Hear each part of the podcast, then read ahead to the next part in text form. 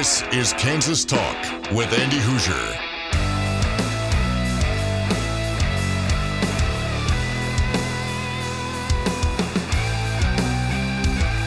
Yes, indeed it is. What's up? Welcome into it. Good Saturday morning. Waking you up here for another weekend, ready to rock and roll as we move through the month of Febru- February. February.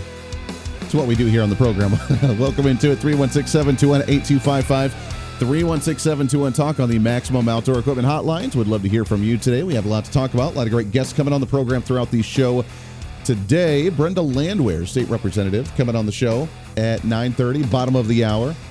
We'll talk about the latest that she's been working on in the legislature. We've been trying, we have not had a repeat legislature on this program throughout the entire session, which I'm excited about. We have so many more that are going to come on. So we'll chat with Brenda coming up here in just a little bit. We have to recap in just a few minutes as well the wonderful speech, I guess, that happened yesterday. We'll cover some of that. Next hour, hour number two, Moriah Day. He's the executive director for the Kansas State Rifle Association. As you know, I'm on that board. We'll talk about the latest with the KSRA, some Second Amendment issues in the legislature, along with some other things that the KSRA is doing, how you can be part of that movement. Because as you know, the latest push now is, of course, the gun grabbing policies. We need common sense gun reform, especially after the shooting that happened in Kansas City earlier this week during the Super Bowl uh, parade for the Kansas City Chiefs. Wrapping up the show next hour as well, we have Dalton Glasscock, Wichita City Council member. First time to get him on the show as a city councilman. So looking forward to that. So a loaded show today. Really happy to have all them on, and it's open lines to you right now at 316-721-8255. I want to start off the program though with I don't know if you paid attention to the speech yesterday. I don't know why she was there, but she was there, and she of course made the news where she's trying to be the middle of the road individual. Isn't it nice? Governor Laura Kelly the middle of the road, walking the middle line, reaching across the aisle, being the bipartisan individual, holding hands, singing kumbaya, and encouraging those evil, radical, nutjob, uh, MAGA conservative wackadoodles in the state legislature and in the state of Kansas to come back to the middle of the road and work together with her to try and get things done. Because, oh, it's been so partisan. Oh, it's been so divided. We are on both of our own 10 yard lines trying to you know, battle for our agenda, and the radicals on the right side of the aisle continue to disrupt the process in Topeka and in Washington, D.C., and how we are the problem across the board if Republicans would only get on board with moderate agendas. That's. There you go. I essentially just summed up the entire speech for you. But if you didn't know, she actually spoke at the Landon lecture at Kansas State University yesterday, talking about uh, partisanship and talking about ways to try and bring partisanship back together as she talks about how horrible it's been as governor for the past few years, realizing how difficult it's been to work with Republicans. You know, though Senator Kassebaum was and still is a proud Republican, she became known for working across the aisle with her colleagues like when she teamed up with Ted Kennedy to pass a landmark health care privacy bill. A few years ago, Senator Kassebaum told me she was convinced she could not be elected today, precisely because of her willingness to work with the other party. It deeply concerns me that the brand of bipartisan politics practiced by Senator Kassebaum has eroded, and it should concern you too because these types of unlikely partnerships are essential in government to truly make a difference in people's lives. All right, so this kind of you know, those Senator Kassebaum. Oh, let's uh, hold on. There we go. Let's not repeat that again, shall we? So let's set the stage for this, shall we? From the Landon lecture at Kansas State University from Governor Laura Kelly yesterday. We need to set a precedent here because we're going into an election season, obviously, for 2024. Democrats see an opportunity right now that they could actually do relatively well in this uh, election because of the shambles that the Republican Party is in currently right now. If you're not aware, the state Republican Party is not doing too well in the state of Kansas. Not to say that that means that we're it's a detriment for the election because it really comes down to you showing up to vote and choosing the right candidates in a primary. But the state Republican Party is in shambles. It's not hidden secrets, although they're trying to make it hidden secrets, but we need to be aware of it to know our place and our duty in the election cycle compared to their duty and their role in the election cycle. If you're not aware, the state Republican Party is actually in the negative in their fundulations.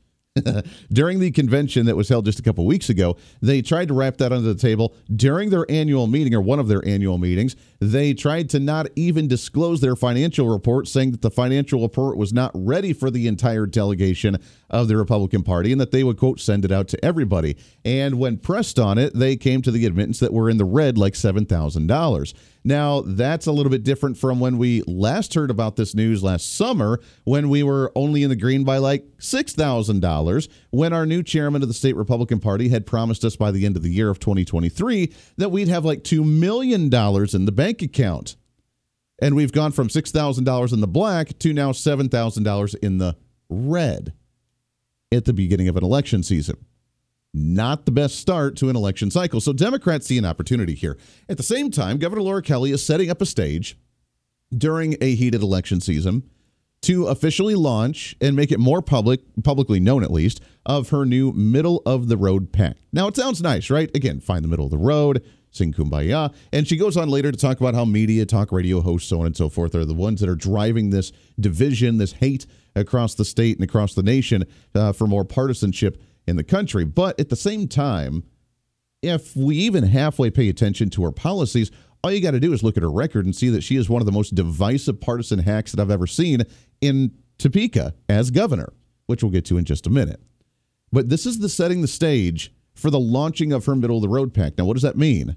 What it means is that Governor Laura Kelly is going to be sinking a buttload of money into races where solid conservative Republicans are in races running for reelection. And she wants to boot out the conservatives to put in the quote unquote middle of the road Republicans or Democrats, either way. But they realize that the state of Kansas and the makeup of the state of Kansas is predominantly Republican. So it's going to be Republicans, but quote unquote Republicans in name only. What she really wants in today's times, which is what we see both at a reflection of the federal level and at the statewide level is that Republican to them means that you need to vote with Democrats but just have an R in front of your name. That you can't get elected with a D in front of your name, so you do it with an R and then you just have them vote with Democrats and do Democrat values. Now, I am all for reaching across the aisle and working together. That's what you have to do. I obviously you're not a purist, you can't get everything that you want. You obviously have to work with the other side of the aisle. That's not what we're talking about here. That's not what Governor Kelly is talking about here. If that were the case, she would have been on the show in the however many years that she's been in office now, which she has not done. And you're more than welcome, Governor Laura Kelly. My invitation to you to come on this radio program and chat with me, as we are the number one local conservative talk show host in the city of Wichita, and we're one of the only conservative talk radio hosts in the entire state of Kansas. so you're more than welcome to come on this program, reach across that aisle and chat with someone that has a little bit different views on issues. And if you know anything about this program, I am totally open to anybody who opposes my views to lay out the platform for you, to lay out the case for you, and let you make your case on everything. We do not argue. We do not. Uh, we do not get angry. I don't. I will not put you on Mr. Hold button. I promise you. Come on this program and let's dialogue. Let me ask you questions about your policies. But I guarantee she won't do it. Hell, we won't even have some Republican members come on this program. It's been what 12 years now that I've had a radio program in the city of Wichita, and U.S. Senator Jerry Moran has still not come on this program. So I'm very doubtful that Governor Laura Kelly will do the same, uh, because if we can't even get some members of our own Republican Party on here, then I have a hard time believing that uh, that someone else will from the other side of the aisle. I don't have it with me right now, but uh, I do like to play my little sounder of where in the world is Jerry Moran because I'm still waiting for your uh, to, for you to come and make an appearance on this program as well. Nonetheless, this is not about working across the aisle. This is about putting individuals in that have an R in front of their name to appeal to Republican voters while voting for Democrat policies. And while we're open to compromise, while we're open to negotiation, while we're open to finding a middle ground, that's not what's happening here. That is not compromise in today's times. According to Democrats that we've seen both at the federal and at the statewide levels, compromise means you come to our side and you do what we want. That's exactly what happened. Point in case, the most recent tax bill that's going on in the state of Kansas. Governor Kelly, during her State of the Union address, asked for tax cuts. She wanted tax cuts on Social Security recipients. She wanted tax cuts and tax breaks for individuals who are on maybe disability or something when it comes to their uh, their property taxes and veterans and so on and so forth. And guess what? The Republican legislature came together. They wrote all of that. They gave her everything she wanted. with something they wanted, and she vetoed it. Why? Because no, you can't have what you want in the bill. You can only have what I want in this bill. And now we're looking at overriding that veto. Where's the middle ground here? We gave you everything that you wanted. In good faith, if you wanted to work across the aisle, why would you not sign that bill that gave you every tax initiative that you wanted, going even further than what Republicans would have gone on some tax cuts like that. And then you vetoed it because, well, Republicans put something in there they didn't want as well. So therefore, I can't do it. I'm going to veto it. She is such a hypocritical human being that it makes my face hurt. Because while she's talking about being middle of the road and how partisan things are, she is the most partisan hack I've ever seen in my entire life. In 2004, there were 21 governors who represented states that voted for the other party for president 13 Democratic governors in red states, eight Republican governors in blue states. But in 2022, just 18 years later, there was an, only one Democratic governor who won a state that went for Donald Trump in the previous election.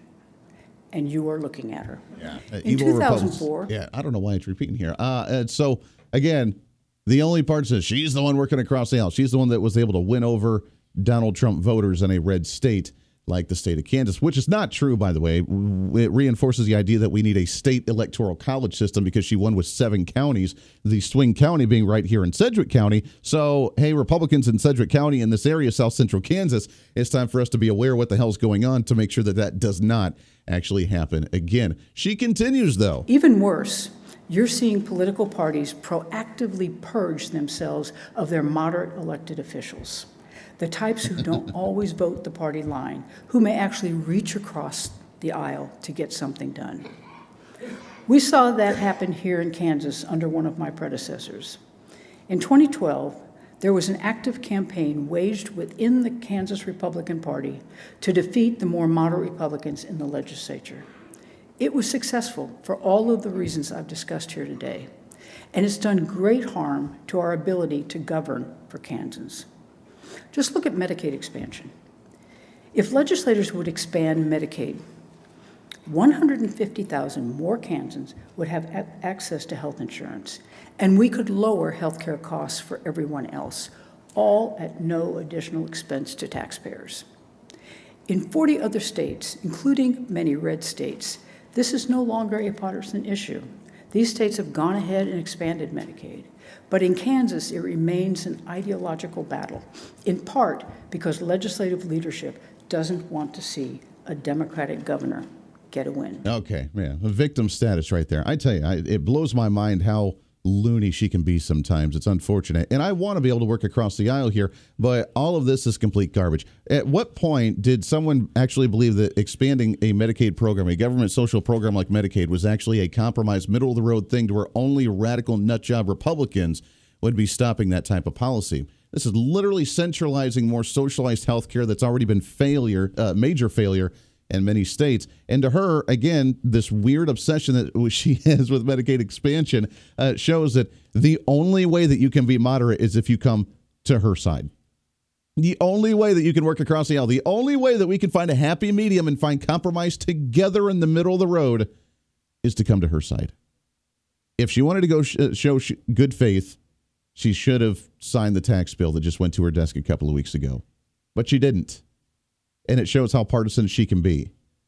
And while there is a push for more conservatism, I have to ask you, and this is kind of on a little bit deeper level here, the more theoretical level, but which side ended up shifting further and further to the more extreme? Some could say, well, maybe both, Andy. But there's a constitutional level where we believe in the Constitution and then there are those that continue to say more government, more government, more government, more government. So if you look at the political spectrum, conservatism hasn't changed. Conservatism stays the way it should have been limited government, free enterprise, individual sovereignty, freedom of speech, freedom to carry a firearm, freedom to express yourself, freedom to believe whatever religion that you want to, freedom to live your life however you want to. You have that right. Conservatism, limited government, individual freedom, individual sovereignty. The other side of the aisle, well, we need more government here. We need more government there. We need more centralized power here. We need more centralized power here. We need to grow the public sector. We need to have more power over here. It seems like they're the ones that continue to move further and further and further and then blame us for becoming more and more radical. and that we're not coming to the middle. The middle's shifting, the middle's shifting further to the left. So when we just say no, no, no, things were working and working well beforehand, why are we changing things? Well, you're just a radical and you're unwilling to come to the middle. You're unwilling to shift yourself further to the left to come to the middle. I'm sorry. I thought I was just being conservative and being the way that things were supposed to be. I'm sorry. I thought we were just being traditionalist here. Come on the show. Governor Kelly, open invitation. Come on the program and let's talk about some of these ideas and let's find that happy medium ground, that happy middle ground on what works and what doesn't work for the people of the state of Kansas. Because I'm all for having that conversation but we're not going to just concede everything to give you what you want in terms of compromise and working together. That's not the way that compromise works, and that's something Democrats have kind of forgotten how things work moving forward. It's Kansas Talk. Happy Saturday morning. Your thoughts on this when we come back. Stay here.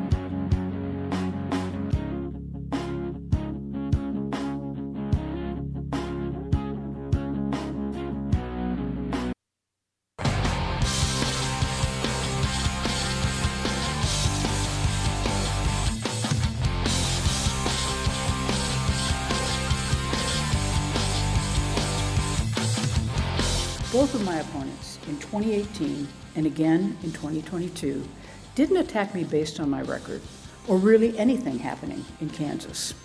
Instead, they ran ad after ad trying to convince Kansas that I'm actually Bernie Sanders in a wig or Joe Biden in heels. I ran my campaign on issues the governor of Kansas actually has to deal with balancing the budget, tax cuts, higher education, fixing the foster care system. It was as if my opponents and I were running for two very different offices. It's a strategy we're seeing more and more now. The campaign debates that voters hear are starting to sound the same race after race, election after election, whether it's on the local, state, or federal level. These are the same issues they hear on cable news, on radio talk shows, and see on their social media. There you go. That was Governor Laura Kelly. That was her at the Landon lecture at Kansas State University yesterday for the uh, lunchtime. The uh, talk radio hosts, the national networks, the ones that are causing this. So apparently, that Republicans are only winning because we're talking about national issues, not focusing on local issues around the area. That's at a time, by the way, when Republicans still have a supermajority in our state legislature right now, where the only thing that they can talk about is lower taxes and they can talk about uh, programs that are happening in their own communities and working on things in their own communities. So just because she was able to beat two candidates, which by the way, uh, one of them, honest, let's be honest, didn't campaign the best, didn't have the best campaign tactic on there. Yeah, okay, you know what? That you won. The other time you won with seven counties. Both times you really won with seven counties, the more populated areas. You said to hell with the rural communities to hell with the people in the rural communities and in small towns and farming communities. No, no, I'm just going to win with the big populations in the cities that are predominantly more left, anyways. Again, using the partisanship of what she does oh so well while claiming that there's too much partisanship and wants middle of the road. This is nothing more than the major launch of her middle of the road pact, where she's going to target conservatives across the state of Kansas for big races, for local races, for statewide races. She's going to be focusing all of her attention on these. And she's going to try and boot out as many conservatives as possible. What does that mean for us? That means we need to be on our A game going into election season. We need to be prepared for this because right now the state Repub- Republican Party is going to have very little help on this front. We're going to have to do it ourselves. We're going to have to be out there knocking doors. We're going to have to be making phone calls. We're going to have to be talking to individuals, and we're going to have to definitely show up to vote. We have three elections this year, so don't miss one because we have the pre- uh, presidential preference primary coming up in March. So get ready for that one. Then we have our August primary. Then we have the November general election. So three major elections that we're all going to have to show up for. And Governor Laura Kelly is going to do everything she can to talk about how radical that the Republican Party is right now. And I ask you again if Governor Kelly can be the middle of the road, then sign the damn tax bill. Stop vetoing everything that the Republicans come out with and saying how radical it is. Work together. Show that there's a sign of working across the aisle. But it, she still doesn't even walk the halls of Congress to talk to the legislators. She doesn't come on media outlets to talk about what she's doing unless she knows that it's a friendly, favorable media outlet to her. She's never come on these types of programs. Come on, let's talk about it. It's open floor. I'm friendly. I'm a nice guy. People kind of like me for the most part. Let's have some fun. Let's talk about these issues and let's ask why you want to promote Medicaid expansion when so few doctors accept Medicaid and it would put a backlog on all the patients that actually need it and like truly need it because they're, you know, disabled or something. And they actually need the care and then you backlog it with a whole bunch of other people with crappy government quality health care. Let's talk about that program. Let's talk about why we want to promote that and why you don't work across the aisle with Republicans but expect them to come to your aid and beck and call because you haven't been able to get anything done. State Representative Brenda Landwehr right around the corner. We'll talk about some of this and more as we can continue on with your Saturday morning. It's Kansas Talk right here, Wichita's Big Talker, KQAM. Stay here.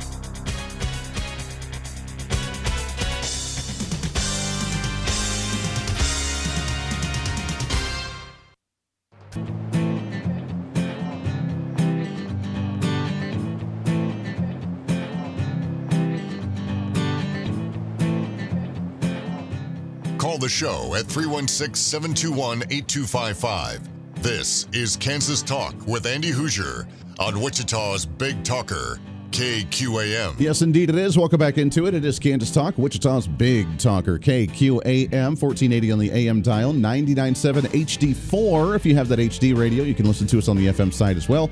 Plus, we do have our friends out in Garden City, Kansas, KIUL, broadcasting the program as well every single weekend. So, welcome aboard out in Western Kansas as well, covering literally the entire southern half of the state of Kansas. And of course, our podcast listeners and Facebook viewers all over the state. We have a lot of people up in Lawrence and Topeka and Shawnee County, Johnson County. We're just all over the place, man. So welcome aboard and so wonderful to have you with us here. Governor Laura Kelly speaking at the Landon Lecture at Kansas State University yesterday. She's a victim. She can't get Republicans to work with her. We need to we need to work across the aisle, aka do my bidding and pass Medicaid expansion. Is uh, was kind of the message that we got from her yesterday. In 2004, there were 21 governors who represented states that voted for the other party for president 13 Democratic governors in red states, eight Republican governors in blue states.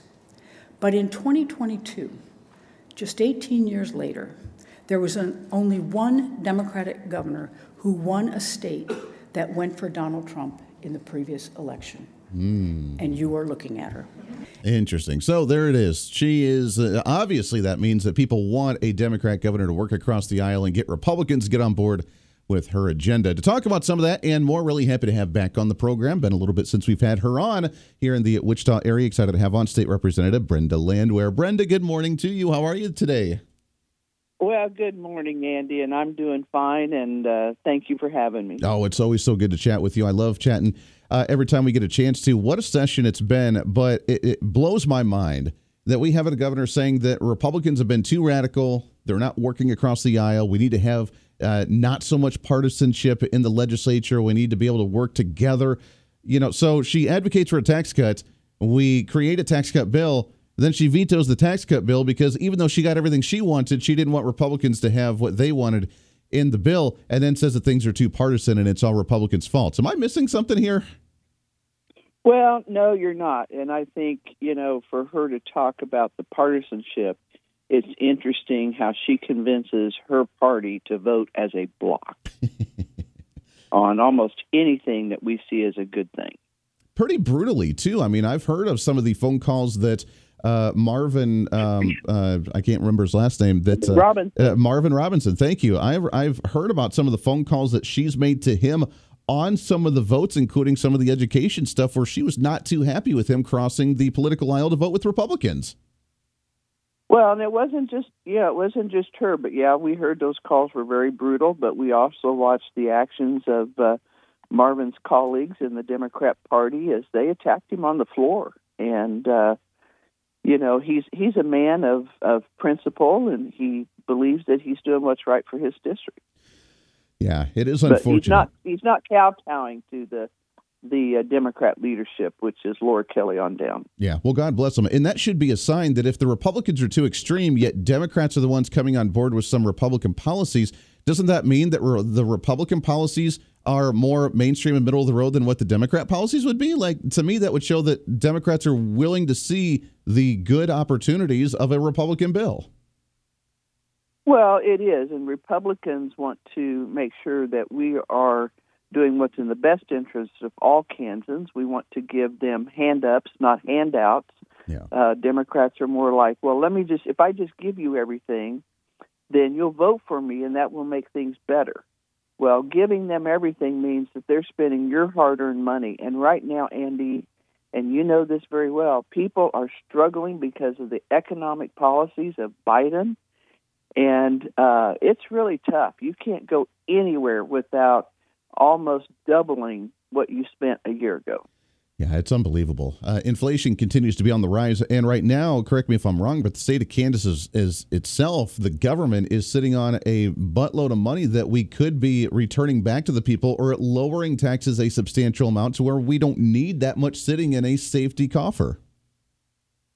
Well, and that's the thing that the uh, the Republicans have tried to do in both the House and the Senate, and they came up with a very good uh, compromise plan. And uh, you know, every time we send her a tax plan, she vetoes it. So it's either it's her way or the highway. So there is no middle of the road for Laura Kelly. Well, according to Democrats, this is both statewide and national. That that is their middle of the road. Their middle their middle of the road compromise. Let's work together means you come on board and do what we want, or else you're the radical unwilling to work together. And we see that uh, all across the board. So it, it's mind blowing, and I really hope that people see through some of this garbage because uh, this has been the trend of Democrats for a long time, and she's absolutely no different. So, with this tax bill, now that she's vetoed it, I know you guys have been working on getting prepared for this veto override. Uh, it sounds like it's going to be happening this coming up week. How confident are we? Are we going to see this actually go through this year? Well, uh, you know, the House feels pretty confident that we do have the vote. I think that the uh, Senate has been working uh, diligently to try to get their override numbers, and we'll just have to see what happens on Tuesday, Andy. Uh, I hope we can get it. I hope we can get it. We'll have to bring on some of the Senate and see which ones are the holdouts to put some pressure onto them. Uh, at the same time, she's still obsessed, fascinated with this Medicaid expansion. It's not going to happen. Dan Hawkins, obviously, the Speaker of the House, is not going to allow it to go through there. Senate President Ty Masterson not going to let it go through there. So Medicaid expansion is dead. Why is she so obsessed with this piece of legislation? Well, because once again, it's another handout for people, Andy rather than coming in and trying to fix the current system we have that has some of the lowest reimbursement rates for our physicians, for our hospitals, for our nursing homes, uh, getting people off of the IDD, which is our uh, dis- severely disabled list, or even our physically disabled list. It has been um, just unbelievable where she's taken this position. And I can tell you that you know, the House, with uh, the help of Representative Will Carpenter out of uh, El Dorado, he has been working the last year on the numbers to try to, you know, beef up the reimbursement rate so we can shore up our existing system so that we can fulfill the promises that we made to individuals that are currently on Medicaid. Mm-hmm. To put able bodied individuals, which is what medication or Medicaid expansion does in Kansas is absolutely wrong. Yeah. Yeah, right now it doesn't work for those that are on it. To try and include 150, 200,000 people like she wants to on it would just over bog down the system. We've talked about the number of do- the few doctors that actually accept Medicaid right now. So there's already the waiting list. What would that do to them? And she always talks about trying to save these rural hospitals. But Brenda, I don't know that this would actually do anything to help the rural hospitals, would it? Well, it it doesn't save them because you may have a rural hospital that's got a two hundred or two two mil even a two million or three million dollar debt, but they're not going to get that much in Medicaid expansion. Hmm. Uh, what we have done on the and again led by Republicans, so the Republicans are leading the charge on taking care of the most vulnerable. Is that last year we did a rural uh, hospital designation that we finally got the feds to pass and uh, it has helped some of those hospitals out there. We've got a little bit more work to do because what we discovered the feds did not do was to grandfather in some of the facilities in rural Kansas or rural rural across the country uh, that had already right sized themselves and gotten themselves in a position to be a better fit for their community and their population. So we're putting that fixed in, and we do have our uh, congressional delegation working on the grandfathering clause. So yeah. it's focusing in on what is truly going to benefit and help people versus just doing a handout. you know, Andy, I was raised that a hand up was better because then you can take care of yourself forever. If I teach you to fish versus giving you the fish, you're going to eat forever. Yeah. No, absolutely. And that's the philosophy that we need to get back to. The Democrats don't see that. And I don't know why they are not looking at because some of these Democrats uh, represent some of the poorest individuals in the state. And our tax plan would have an additional 200 there'd be 210,000 people in Kansas that would no longer pay taxes in Kansas. What a concept. Fixing the issue and yeah. actually making it better instead of just expanding it and throwing money at it and expecting it to fix itself and then giving more relief to individuals that actually really need it. What you, I know the, the radical right wing conservatives that are actually trying to help individuals. I know it's really hard for them to understand. We're talking with State Representative Brenda Landwehr. At the same time, the Medicaid problem. Uh, there's a lot of issues just with the eligibility right now. I know after the COVID pandemic, we went from just accepting everybody into these programs because, well, it was COVID, to now actually being you know, you have to get qualified and actually apply for them to get reinstated and so on and so forth. And there's been kind of a rocky process for that to happen as well, hasn't there?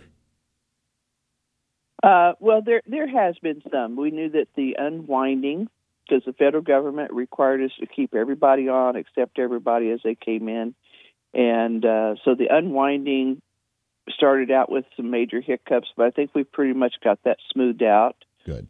Uh, which will then get us back to more of our true numbers of helping the most vulnerable and the most needy. Yeah. That's good news. I know you focus a lot of time and attention, Brenda, on you know some of the mental health issues, and we've talked about those before. The, here in Sedgwick County, I know they're getting ready to build the big mental health facility uh, that's going to help people really all over the state, but it's going to be uh, really focused right here in South Central Kansas. Uh, is that going to help? I know that you've been working really hard on these types of projects, but uh, is this something that we need to pay more attention uh, more attention on in our state legislature? And how is this going to benefit us here in South Central Kansas? Well, the one thing is is that uh, Larned and Osawatomie, which is our other two uh, mental health hospitals, are not able to handle the capacity. They are at uh, max capacity.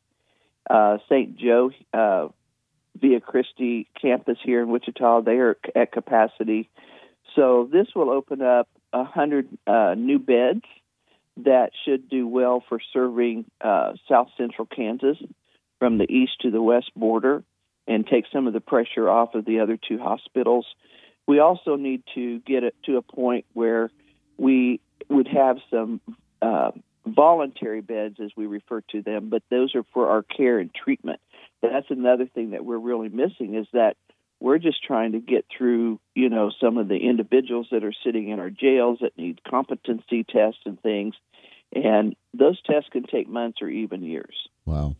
It is. So a, it'll be a very big help. Yeah, it's a it's it's a big help. It's a work in progress that we're going to see. I'm glad that we're starting to focus on this in Kansas. I mean, obviously, there's a lot of mental health problems right now. Are you seeing any new numbers, any new stats on, especially the younger kids, the ones in school, K through 12, that are battling with depression, anxiety, you know, suicidal tendencies? Are those numbers still going on the on the way up?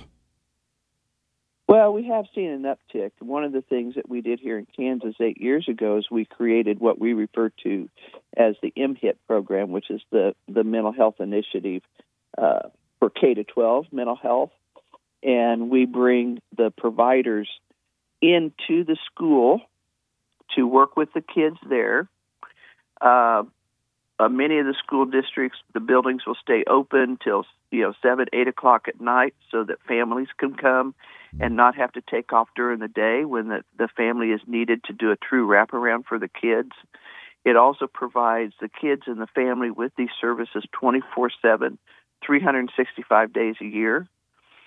Uh, and we have seen a great success. I I I, we, I can't even count on two hands anymore over the last eight years, Andy. The number of lives that we have saved by preventing uh, suicide, mm. And the improvement that we're seeing in the kids with their graduation rates, with their academics, their attendance, um, you know, things that are important for us to uh, track has just been absolutely tremendous. And this year, the first quarter of the school year, uh, we had served, we were serving 6,000 kids, and that is already above what we served total uh, last year. So it the need is out there. It's a big need. There's just a lot of pressure on families, Yeah. and you know when parents are struggling, their kids are going to struggle because they sense it. So. You know, we're doing. I think we're doing some of the right things on that, and it's just been a very, very successful program. We are hoping this year, because for eight years, Andy, we've been putting that in a proviso in the budget uh, because of turf battles of individuals that thinking they can provide the crisis services Sure. that are so important in this 24/7 and they can't. So Wow. we'll see. We're we got it out of the house and uh, we'll see what happens to it on the floor. I love seeing the progress. I love seeing the fact that it's actually working. We're seeing some results in, in some of these programs that you guys are doing. So that's really good news. Uh, State Representative Brenda Landwehr, last question for you as we let you go. But we're going into a major election season. I said that this speech that Governor Kelly made yesterday at the Landon lecture was nothing more than a launch for her middle of the road PAC, where she's trying to con- uh, target a lot of conservatives in the state. And she's trying to bring things more, like you said, to a you have an R in front of your name to be a Republican because that's how you get elected, but let's vote with Democrats on Democrat issues. What's your take on the elections early on this season for 2024? Are we going to do well this year, do you think? Well, I think that we have a much better possibility than what we may have projected a year ago because I think that the Democrats have started to overplay their hand. People are starting to realize what's going on. Uh, you look at the immigration issue, and people are starting to wake up and say, hey, wait a minute. The services that I need or my community needs are being handed to illegals that came into this country and they're getting housing they're getting you know three square meals a day. They're not having to work. They're they're given you know xboxes and you know you name it for for entertainment. And it's like well what happened to taking care of the citizens that are here legal whether they're immigrants or not but they're legal here? That's who we should be focusing on Yeah. and I think that people are getting tired of it. I think the traditional uh, African American community is, you know, getting kind of fed up with what's happening because now they're being ignored. Um, I think what's gone over there, gone over with, gone, what has occurred over there with Israel, I think is playing a part. So we've got some traditionally voting blocks for Democrats that I think are saying, hey, wait a minute, you're really not trying to help me Yeah. And the Republicans are because we are focused on the economy, we are focused on their taxes, and how can we take and bring expenses down because Yeah. the wages can't match what we're dealing with with this uh, broken economy we have. Inflation is absolutely absurd. What a disaster. We got a lot of things we got to work on, and I think you're right. Republicans have the right platform if we can get our messaging out there the proper way. And I will say that the state Republican Party is probably not going to be a whole lot of help in this election, so it's going to be up to us on the uh, you know the grassroots, boots on the ground kind of mentality to make this happen for this season. It's State Representative Brenda Landwehr. Brenda, it's always so good to talk to you, my friend. I love you to death. Keep up the fight in Topeka. Let's get you back on again real soon. Well, Andy, would you have one more minute on a topic? You bet. Go for it. Okay, we actually heard a bill this last week in the Health and Human Services Committee when one of our members discovered that his that a constituent's daughter had a minor hmm had been given birth control pills and the cervical cancer injection without parental consent. Oh my. And What as we went through the hearing on this bill, we we realized how much more widespread it is. And I've at, and then of course we had Chris Kobach looking at uh, the school districts that aren't tearing, telling parents that their kids are uh, deciding that they're boys instead of girls while they're at school. And I had a reporter ask me. They said, "Well, where are well, what about the kids' privacy?" And I said, Well, in my world, kids' privacy is when I didn't knock on my kid's door and they said, Mom, you should have knocked. I have privacy rights. And I said, Yes, you do. I took off their door and they had to earn it back. That's right. Uh, you know, we're the we're the parents. And this is getting absolutely ridiculous when school districts are not informing parents of what's going on. And on the transgender issue, the excuse that they're using is that well, parents will abuse their kids they will beat on them. They will reject them. They will mentally do things. Well guess what? We have things in place to help those kids. It's called the foster care system. So they that's a right that they do have. They can they cannot be abused and neglected by their parents. But we can't keep taking parental rights away. And i was just just unbelievable that someone would inject a child with something that the parent had no idea was going to happen to their kids. We hear about stories like that. Happened. Oh yeah, we hear stories about that every once in a while that, that go through the media. But to, to hear something like that that happens in Kansas blows my mind. I didn't know that that was going on still. Well, nope, it, it is. It's more widespread than we thought. We're starting to find out that some of the healthcare providers, uh, because of an attorney general's opinion, not actually because not the current attorney general, it's an older opinion, yeah. But it's we're operating under that versus statutes, and so it's given some rights to healthcare professionals that can, you know, basically say, well, this here is a competent minor, so I'm going to allow this to ha- this treatment to happen and the parents don't have to be notified. So that's I think you're going to hear a lot more about that. We heard the bill last week. It needs uh, uh, some more work for us to find out exactly what is occurring out there. So we're going to work on that uh, after we uh, do what we call our turnaround, which is the House stuff going to the Senate and vice versa. But I think that's going to be a major bill because uh, parents should not be losing their right, and schools can't keep saying, "Hey, we want parents to be more involved." Yeah. But then we'll pick and choose when we want parents to be more involved, Andy. That is absolutely wrong. It's also why school districts have lost enrollment. Yeah. That blows my mind. And then they're screaming, yeah, well, then they're screaming that, well, we cut their funding. No, you lost enrollment. That's why your funding is down. it's not because the legislature cut it. Maybe if you actually functioned about kids and not a system, but kids, yeah. then maybe we would do more, you know, do better in our schools. But you know, we've still got kids that can't read and write at grade level, Andy, at large numbers, and they just continue to ignore it. They can't read and so, write at grade level. And like you said, if we're having injections into our kids that we don't even know about as parents, yeah, I'm going to take my kid out of school as well, which is uh, it's it's mind blowing, mind blowing, and infuriating that we would see something like that. Uh, last question for you with on that, and we got just about a minute before our top of the hour hard break that we have to wrap up. But uh, if you pass that bill, hopefully we can get that done. Is that again something that Governor Kelly will actually sign? Or you think she'd veto something like that too?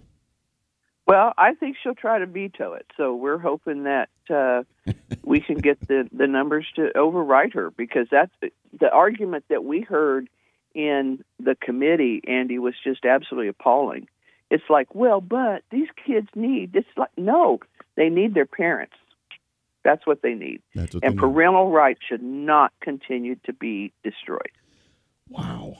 Wow, I so we're gonna we're gonna fight for that. I am I am so glad you are. I I will say that uh, my nine year old daughter, who's in fourth grade, if she came home and said that she got a shot of something and we were not aware of that, there's going to be a raging papa bear around because that's not going to be acceptable. That's that's not okay. Let's get this one done. Let's make sure that this is one of the top priority bills. I'm so glad you guys are working on this. Ah, drives me nuts. It's State well. Representative Brenda Landwehr. yeah, I appreciate it. Keep up this fight, Brenda. Let's get you back on and talk some more about that one again soon. All right. Thank you, Andy, and have a great day. You as well. Always a pleasure. State Representative Brenda Landwehr from the Wichita area. We always love having her on the show. There it is an issue we weren't even aware. I wasn't even aware that this was going on. The fact that, uh, all right, I got to go to a break before we go to a radio edited word. Can we do that? That's, that's I'm proud. Yeah. We did it. I'll be nice on the radio, I promise. Right around the corner, hour number two, we'll come back. We have Dalton Glasscock, City Council member for the City of Wichita, at the bottom of the hour. The Kansas State Rifle Association also joining us talk about gun regulation, the constitutional amendment push, and more. Coming up, it's hour number two of Kansas Talk, Wichita's Big Talker, KQAM. Stay here. unfiltered. Broadcasting live from West Wichita in the KQAM studios. It's time for your weekend kickstart with Wichita's number one conservative talk radio host.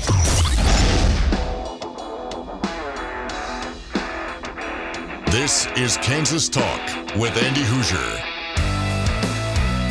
Oh, hey, how's it going? Welcome into it. Yeah, hour number two, Kansas Talk, Wichita's Big Talker, KQAM. So great to have you with us here. 1480 on the AM dial, 99.7 HD4 on the FM dial. If you want to listen on the smart radio, you can listen to us in high definition, high quality radio broadcasting. Plus, our friends out in Garden City, Kansas on KIUL, the Big Talker out there as well. So wonderful to have you with us. Happy Saturday. It's going to be a little bit warmer. Uh, the cold front apparently done. Global warming happening the next few days across Kansas. By next week, we're going to get up into the 60s and 70s like all week long. Thank you, February.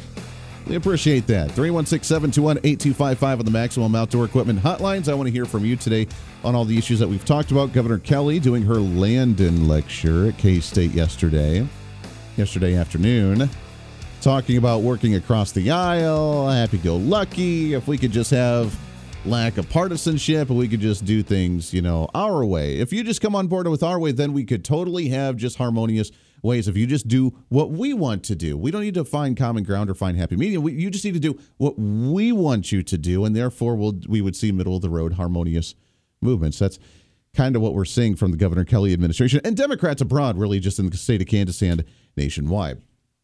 Fascinating stuff. Thanks again to Brenda Landwehr coming on the program. I was not aware of that bill or the case of uh, kids being vaccinated or getting shots or getting type of medications or hormone blockers or whatever. We we hear about these things, and we're like, yeah, that can't happen in Kansas. It's Kansas for crying out loud. No, no, no, no. Seems to be happening. So I'm glad they're working on a bill. We'll get her on or, or somebody else on as well to talk about that bill as it moves closer to hopefully getting to the governor's desk to prevent doctors and the schools from just injecting our kids with things without parental consent. Blows my mind how that's even allowed. What about the privacy of the children? Really?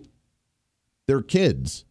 They don't get to run their entire life. I, I tell Little Voice of Reason, she's nine, she's in fourth grade, and I tell her because she wants a phone. All of her friends have a phone, and I've not gotten her a phone yet. And I will. She's nine years old. What the hell does she need a phone for? Does not need a phone. I'm not giving her a phone. And she wants one because her friends have one. And I say, when you start working in high school and start making some money, then you can afford a phone or when you start, or maybe when you're in high school and you start doing more activities, I'll get you a phone, but it's going to be limited text messages and it's going to be the bare minimum plan. And if you want more stuff, then you can pay for it. Your privacy means that when you are off on your own doing your own thing, then you can do whatever you want to with your own privacy and no one's uh, controlling you. But at the same time, when you're in this house, then you're on mom and dad's rules. And the privacy is whether you get to keep the door on your bedroom or not because of how you're acting. And no, sorry, you don't get free reign to do whatever you want to, which is what apparently the media and the left side of the aisle thinks is acceptable in today's times. Well, they feel this way. I don't care how they feel. They're a child. They don't know what they want. They still think they're going to be astronauts and ballet dancers when they grow up, which my daughter is in ballet, and I hope to God that she becomes an astronaut or a ballet dancer because the sky is the limit. But that's what they want to be right now. They wanted. I, I remember as a kid, I wanted to be. At, uh, my cousin actually, he was the one that wanted to be a NASCAR driver and a farmer. And you know what? Obviously, didn't happen. But good for you. The sky's the limit. But let's put things into perspective here on how you actually can achieve those jobs. Or, you know, those are just pipe dreams of children who want to still ride unicorns across the sky. And if you want to do that, then you need to take a lot of melatonin to get some of those dreams going in your sleep. Just throwing that out there. All right, bottom of the hour, we have uh, Dalton Glasscock, City Council member for the City of Wichita. We'll have him on to get some city updates on what's going on. But obviously, the Second Amendment gun issues back in the news recently after the shooting that happened with the Kansas City Chiefs and their parade up in Kansas City a few days ago. That investigation still ongoing. And of course, what happens from the other side of the aisle? We hear the, the Biden administration, even Governor Kelly during her speech yesterday, Democrats saying, well, it's time for us to do those common sense gun reforms. Time for us to start taking those guns away because how in the world could we have a shooting in a city? Oh, yeah, that all the way, by the way, has gun uh, restrictions already within city limits, and somehow miraculously they were able to get a gun in those city limits during a parade and have a shooting where at least one individual dead, uh, like 22 injured, and thankfully most of the children that were injured during that incident are recovering and will recover. To talk about some of that, plus what's going on here in the state, because we are working on the pro Second Amendment issues, making us a safer state because of well trained, well understood firearm owners across the state of Kansas. As you know, being on the board with this great organization, the Kansas State Rifle Association, heavily involved in what's going on in our legislature and what's happening. So, to talk about some of that and more here on the program, he's the executive director for the Kansas State Rifle Association. Happy to have back on the program, Mr. Moriah Day. Moriah, what's going on, brother? How you doing? Hey, Andy, appreciate you having me on. Yeah, yeah, so good to chat with you and uh, welcome aboard. I am. I'm sure you've seen all of these statements from the Biden admin, from Governor Kelly, all of these. Even Jerry Moran, unfortunately, was like, "Oh, we just need to like curb gun crime and violence and crime rates and stuff," uh, which was kind of a very generalized kind of statement on this issue. But of course, gun control back on the main front stage, isn't it? it seems like it always is after a, a, a tragedy, you know, and it's unfortunate because it takes the you know takes the focus off of uh, the folks that are you know suffering in these situations, um, and it's it's really unfortunate because it takes the focus off of that and puts it on um, whatever agenda the left is trying to to accomplish here. Um, and unfortunately, you know, they'll they'll use any uh, opportunity, any excuse to push uh, this type of agenda. Um, the the sad thing is, uh, this agenda they're trying to push would limit uh, the ability of law-abiding, uh, responsible individuals to defend themselves, um, while doing absolutely nothing to prevent uh, violent criminals from, uh, you know, carrying out their uh, violent agenda. So it's really unfortunate. Um, it's it's really sad to see politicians taking advantage of a tragedy to try to limit the rights of, of folks to be able to defend themselves. Um, and obviously, we're going to keep fighting back. Yeah. Obviously, I mean, this happened in Kansas City. So, uh, kind of a unique take on this one because people in the area, if they're in Kansas City, they might go for this type of agenda. But it happened, you know, obviously it, uh, with a state of Kansas and a state of Missouri, both states relatively favorable to the Second Amendment. So, outside of maybe those elected officials within city limits of Kansas City, that agenda is not going to go very far on a statewide level, though, is it? That's correct. And I've, you know, seen some headlines, you know, thankfully, uh, seeing that um, the Missouri legislature, for instance, is pushing back against you know efforts to institute any type of gun control.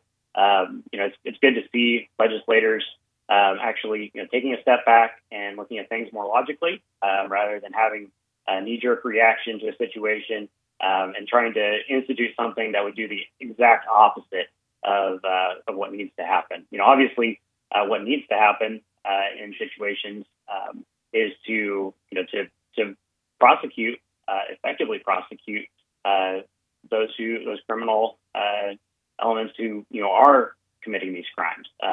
But you know, at the same time, we need to allow law-abiding, responsible firearm owners to defend themselves and their families. Because um, you know, this this situation, you know, as you said, um, details are still coming out. You know, there's an active investigation underway, and I, you know, don't want to comment on any of that. Um, but you know, what we did see is, you know, you have upwards of 900 uh, law enforcement officers, you know, many very well trained um, heroes uh, in uniform who, you know, are willing and, and you know, actively uh, risking their lives every single day uh, for the people around them. Um, and these folks, you know, ran in immediately, you know, to try, to, you know, head off the situation uh, and protect as many lives as possible. Uh, but it's just not even possible with you know upwards of 900 officers you know close to the close to that proximity um, you know to respond immediately to the point where you know there were no injuries or casualties. Um, and so you know it's just impossible uh, to rely on someone else for your own self defense 100% of the time. And you kind of have to take personal responsibility for that and realize you know we do live in a society that you know there are dangers around us um, and you know you have to take that personal responsibility and say, hey, I'm going to um, defend myself and my loved ones uh, as much as I'm able to. Yeah, what a concept. And we kind of saw that with the shooting in Kansas City with the two into two or three individuals that ended up tackling the shooters, even though they didn't have firearms. They they took the initiative and did that, or else things could have ended a lot worse. We look at the case that uh, the shooting from Joel Osteen's uh, church down in Texas just a couple of weeks ago as well, where they weren't able to actually harm anybody because the security that had firearms were uh, able to shoot them and take the bad guy out before any damage was done. Prime example of good guys stopping bad guys with guns. What a concept, right?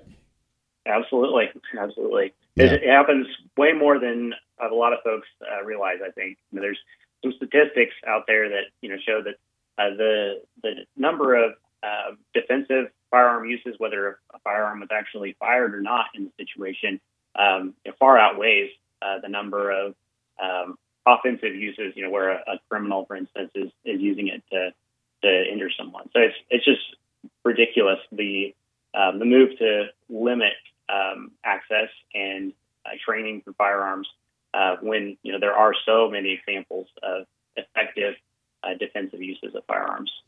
Yeah, and of course, like you said, we don't hear about a lot of these. While they happen more often than we're aware of because the media doesn't like to talk about them because that reinforces the agenda of maybe I should actually take matters in my hands and actually protect myself when that time unfortunately may arrive in our own uh, personal life. Let's talk about some issues going on in the state of Kansas here. Obviously, we've talked to some of the legislators uh, with Stephen Owens and Rebecca Schmoe, state representatives that have put up the constitutional amendment in the state legislature to help um, uh, strengthen our Second Amendment in the state. Have you heard any movement where that's going, and uh, how optimistic are we that that's going to happen on the ballot this year? Do you think? Sure. Yeah, it's you know, and I've I've mentioned this to others others before um, that you know I gave up a long time ago on you know uh, basically trying to figure out what the percentage likelihood of something passing through the legislature is because you know, that's pretty much an impossible impossible thing to predict. Um, but you know, obviously, we're still working really hard on this issue. We've got the uh, House concurrent resolution, which is 5020 uh, in the House. They have 72 co-sponsors. I'm very thankful for all those legislators who stepped up uh, to take a leadership role in that. Um, so that's obviously a very good you know, number uh, to, to lead with on that. Um, we've already had the hearing in House Committee, um, in the Senate, uh, SCR 1618 in the Senate.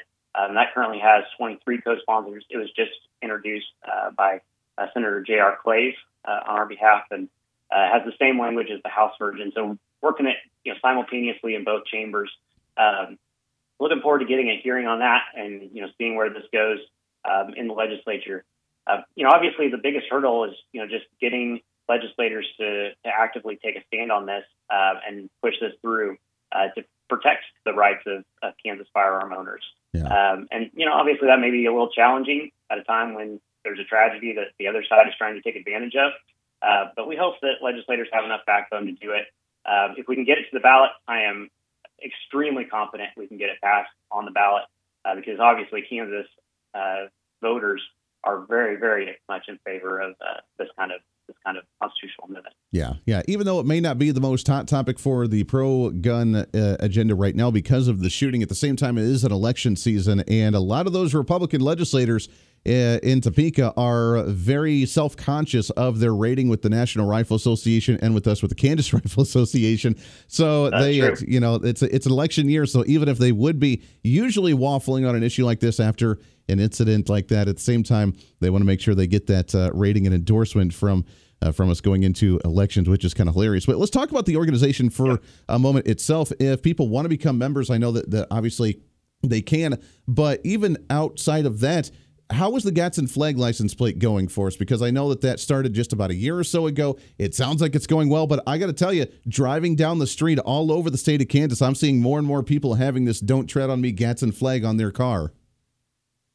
Oh, it's amazing! I, I personally have very much enjoying you know seeing those on the roads. You know, as we as we drive down the road, you know, here in Kansas, um, those Gadsden plates have been an enormous thing for our organization. You know, I think there's a lot of Kansans who really enjoy, you know, having that uh, message of freedom on the, the back of their car.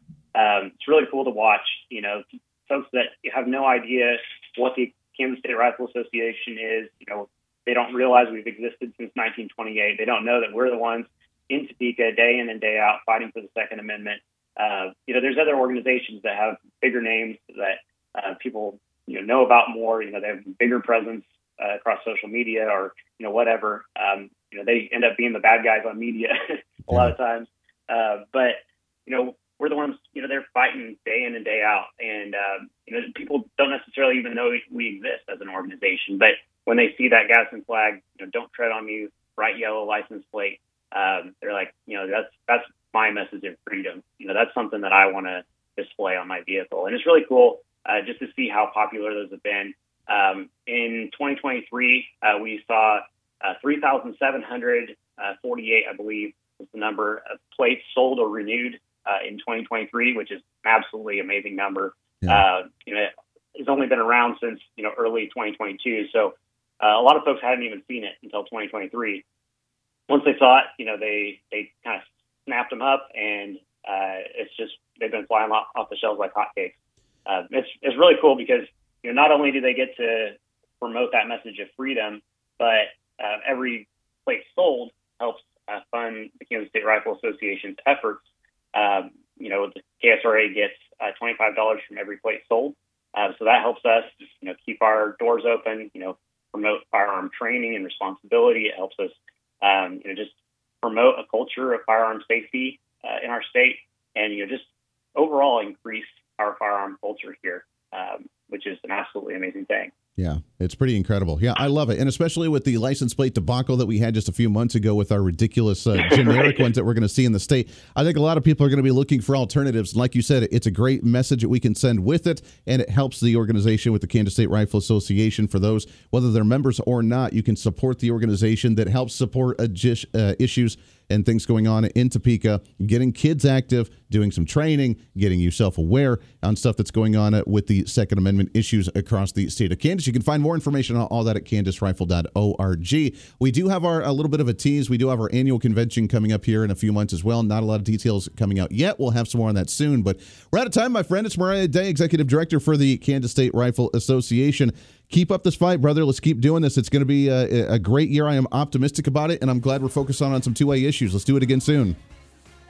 Sounds great. Appreciate it, Andy. Have a great day. Hey, always a pleasure. There it is. Executive Director for the Kansas State Rifle Association, Moriah Day. Again, kansasrifle.org if you want more information to become a member, see some of the events going on, or when you renew your license plates, just ask for that Gadsden flag, that Don't Tread on Me license plate in the state of Kansas. Lets you express yourself a little bit and allows the Kansas State Rifle Association have some great opportunity to uh, support things going on in the state. Got to take a break. Right more right around the corner here on Kansas Talk, Wichita's Big Talker, KQAM. Stay here.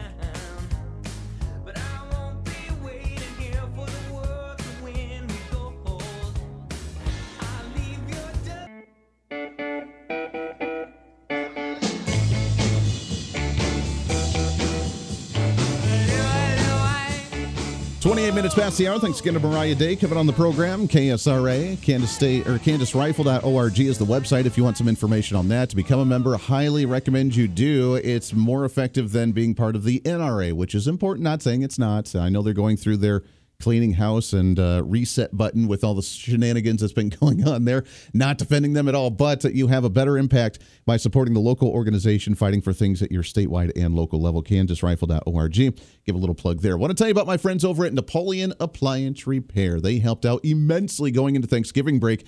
Our dishwasher went kaput. It just died. Didn't want to do anything anymore. Actually, it broke, and I'm not going to tell you that story because then I might get in trouble at home. So, nonetheless, it broke. So, Napoleon Appliance Repair, they were amazing. They came up, they got it fixed, boom, it was done, and it's been running smooth ever since. Do the preventative maintenance, or if any of your appliances go down, dishwasher, washer or dryer, refrigerator, uh, it doesn't matter. Any of your appliances, they can handle these things. They can take care of it. Go and check them out. They've been voted best of two years in a row for the city of Wichita for appliance repair. Check them out. 316 409 1525, 316 409 1525, or follow them on their Facebook at Napoleon Appliance Repair LLC. You can check them out and see what they're doing. Get the help. Do the preventative maintenance, or if something goes down from the new age stuff with the computers telling you you're out of carrots in your fridge, or the old school stuff that's reliable, doesn't really matter. Go and check them out, Napoleon Appliance Repair. We appreciate them very, very much. When we come back, right around the corner, we have Dalton Glasscock, City Council member for the City of Wichita. We'll get a uh, city update along with some other issues as we go into the home stretch here. Last half hour of the program, it's Kansas Talk, Wichita's Big Talker. KQAM, good Saturday morning to you. Let's get this thing into gear.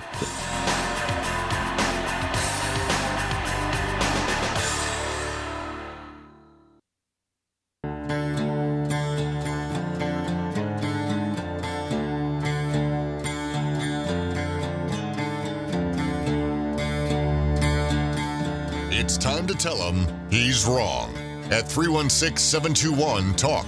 This is Kansas Talk with Andy Hooser. How dare you? How dare you think that we could be wrong in this program? How dare you assume that we're in the wrong? Welcome back into the program on the home stretch here, last half hour. The weekend with Michael Brown right around the corner on KQAM. Also, our friends out on KIUL as we are simulcasting out there this morning as well, like we do every single weekend. So wonderful to have you with us on Kansas Talk, Wichita's Big Talker, KQAM. Covered a lot of ground today. We've had State Representative Brenda Landwehr, we've had Moriah Day, Kansas State Rifle Association.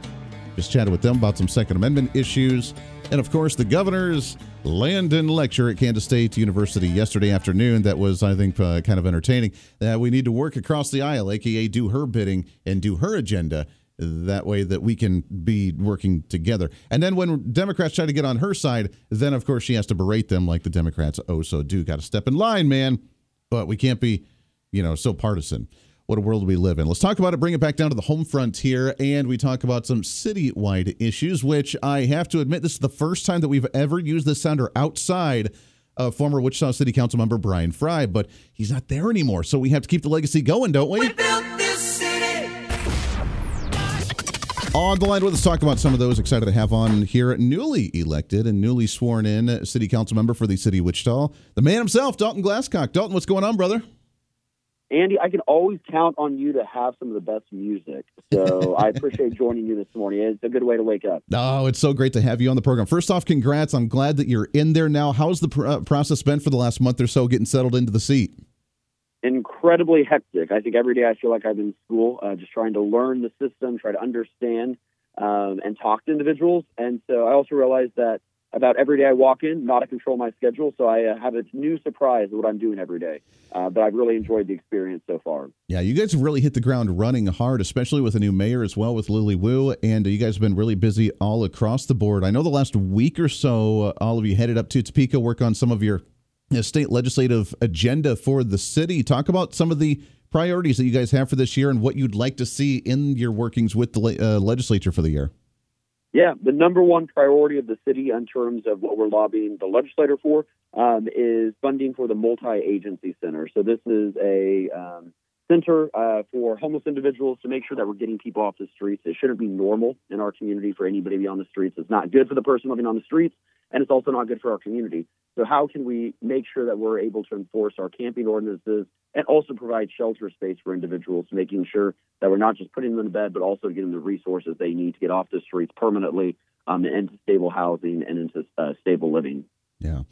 That's a big one. I know homelessness has been growing. Uh, I know that was a big talking point, really, on the campaign trail for Lily as well, what she wanted to what she wanted to focus on. So, what is the plan? What would we like to see with some new with some new centers, some new resources? Is it sustainable in the city? And uh, are we going to see a decrease in homelessness as opposed to just trying to take care of who's on the streets right now?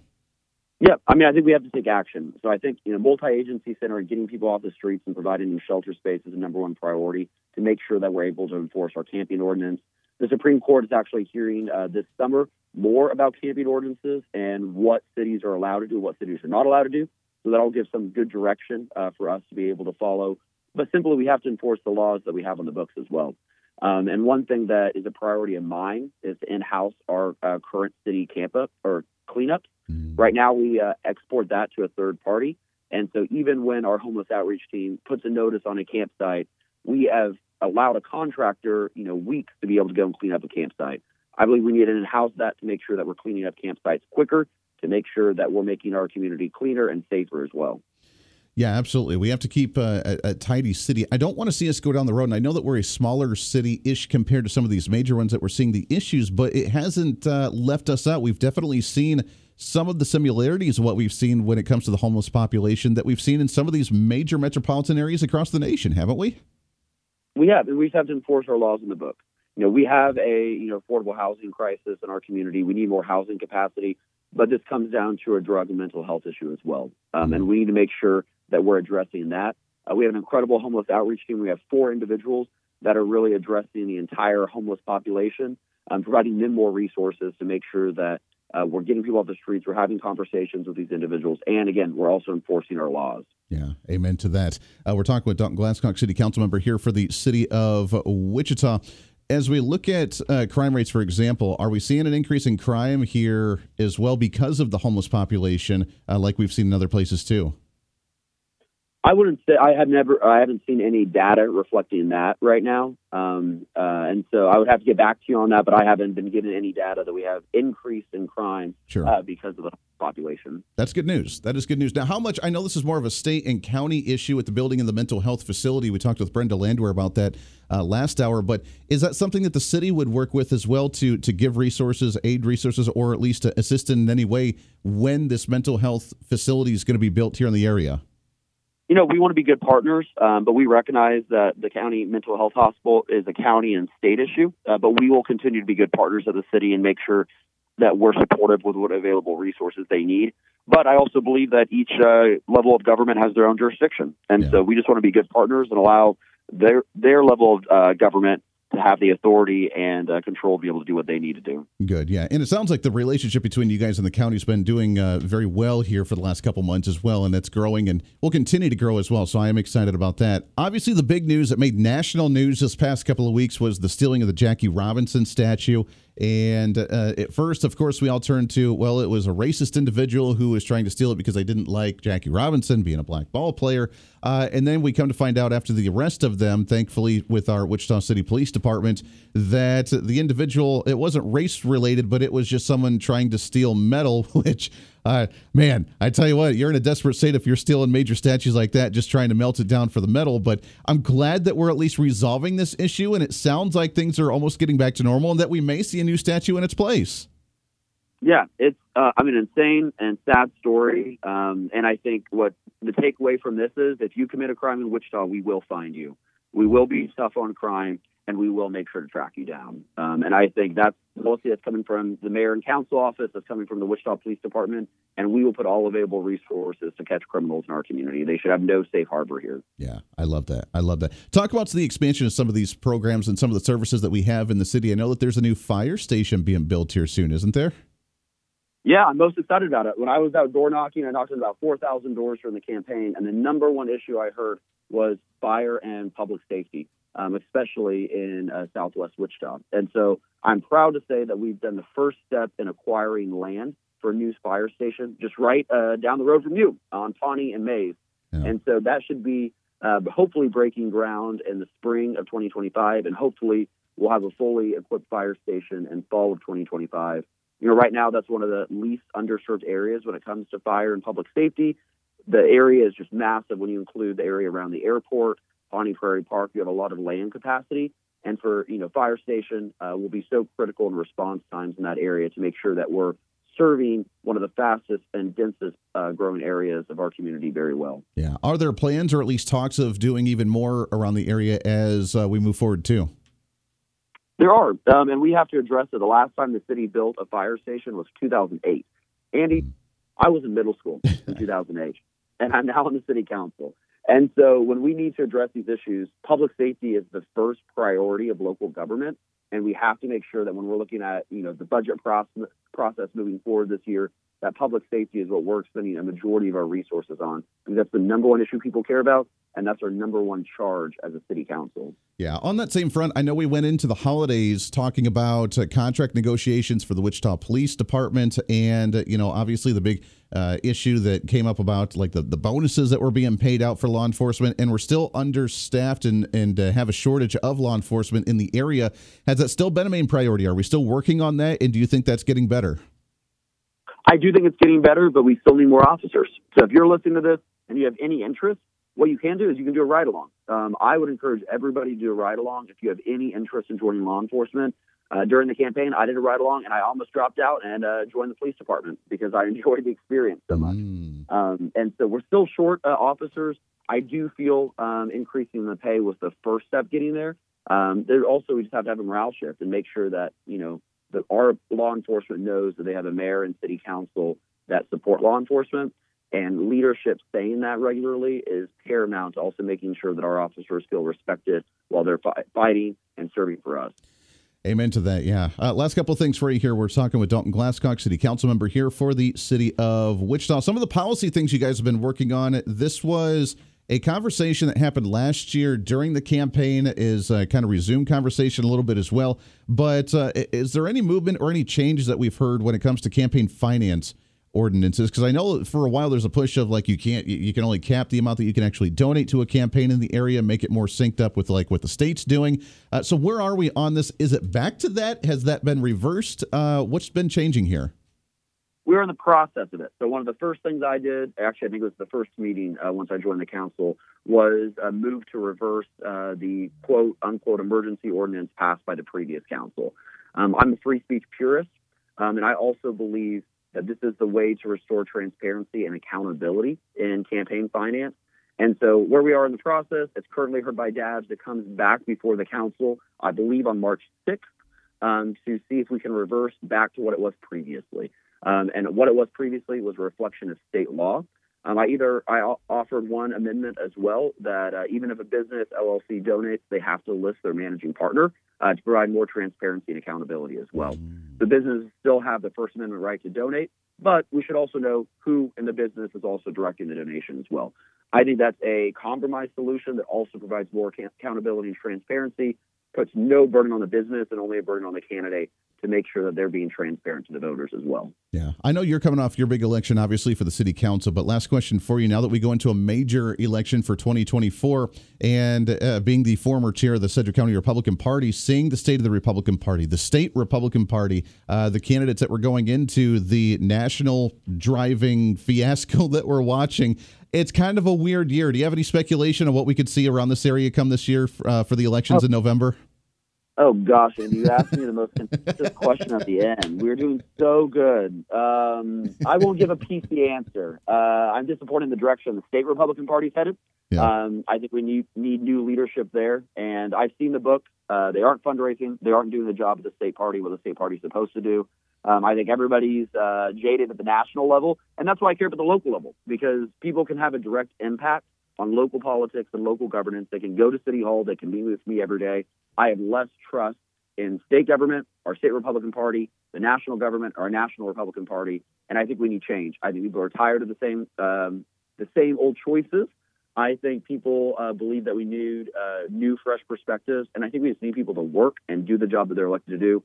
I don't see that happening at both the state and national level right now. Yeah, I, I agree, and I think the state level is such shambles right now that I think it's it reinforces the idea that we're going to have to, if we're going to have a successful election this year, it's going to be done with the grassroots, the boots on the ground, and at this local level with individuals just doing it themselves, showing up to vote, getting out that vote, talking to people, and doing it because we we can't really rely on the RNC or the state party right now. I don't think. Cannot. So if anybody cares about the upcoming election, do not rely on the state party. Do not rely on the RNC. You have to get out there and door knock. You have to get out there and talk to people, and you have to out, go out there and make it your civic priority to go and talk to friends and family. Making it happen, brother. I love it. Dalton Glasscock, City Council member for the City of Wichita. Always good. Keep up this fight. Let's get you back on and do another update with you here real soon, my friend. Hey, as long as you keep good music, I'll join you again. Hey, there we go. We'll keep that going. We'll keep the exciting music going. I love it. It's Dalton Glasscock, City Council member for the City of Wichita. Got to take a break. One more segment around the corner as we wrap up today for a Saturday Kansas Talk. Wichita's Big Talker, KQAM. Stay here.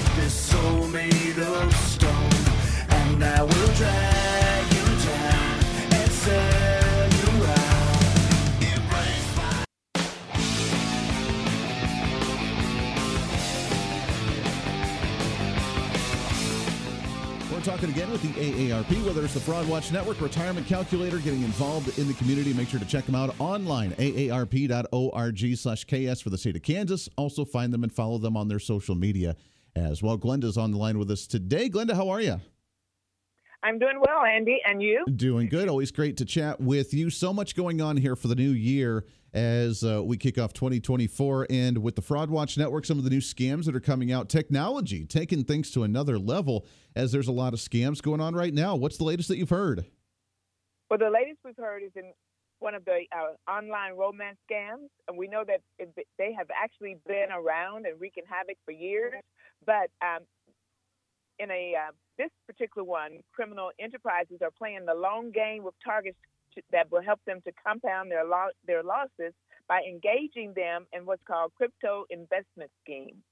And um, this is how it works, Andy. Wow. Uh, it's very concerning. I know yeah. we're, we're, just coming off of Valentine's Day, so people are in that sweetheart type of mindset right now. So there's a lot of vulnerable people that could be victim to this. Yes, and this is called an errant text. and um, the people sending these texts, you might wonder, well, they are enslaved and being forced to do it. And here's how it works. If you receive a text you think was sent in error, uh, maybe it's a pet owner trying to reach the vet or someone texting you about dinner to say it's like dinner still on for tonight. And so just being polite, you say, oh, I didn't um, make that text. And so you send it to the wrong uh, recipient. But that's really all it takes for one of these errant texts to begin a conversation with you that sparks a friendship or a love interest that could become a trusted relationship, which then opens the door for learning how to invest in cryptocurrency.